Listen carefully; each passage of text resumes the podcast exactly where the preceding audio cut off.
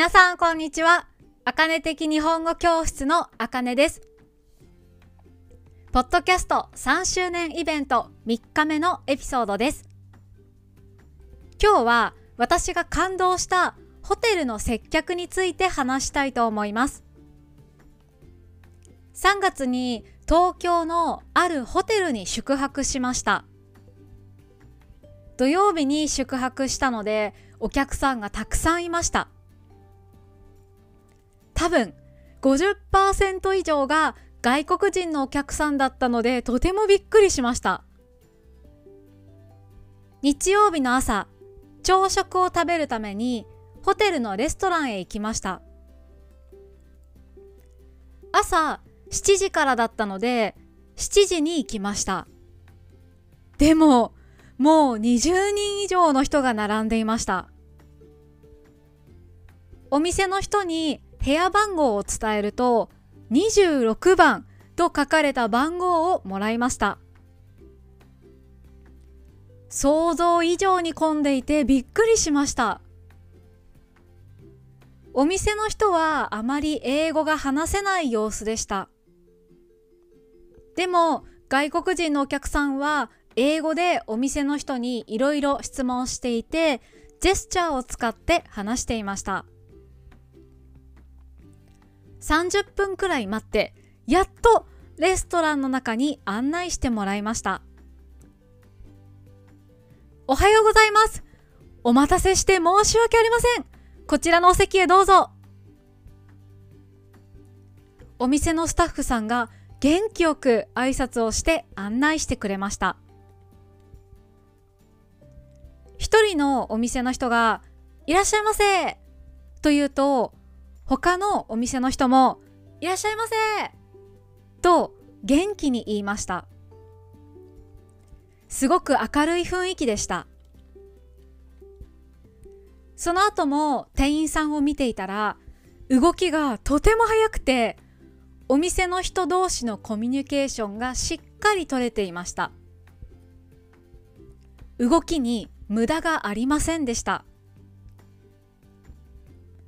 例えばお客さんが食べ終わってテーブルを片付けている間に別のお店の人が新しい取り皿やフォークなどを持ってきて次のお客さんのために準備をします。その間にまた別のスタッフさんが並んでいるお客さんの番号を呼んでお客さんが席に案内してもらうまでにそのテーブルは準備が終わっています。すごく忙しそうなのに店員さんたちは次こっちのテーブルお願いします。今行きます。と元気に会話をしていて楽しそうに見えました。食べている時すごくいい雰囲気でした。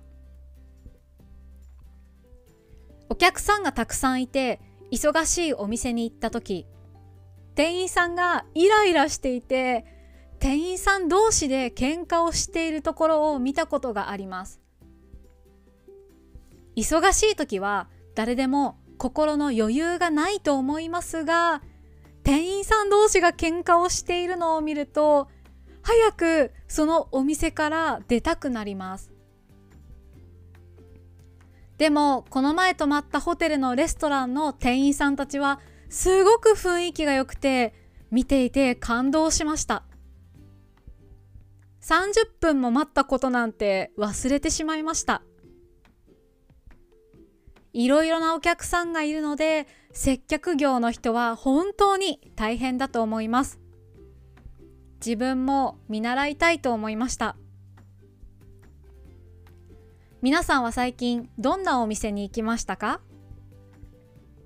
ここからは漢字の読み方です。接客業。接客業。余裕。余裕。番号。番号。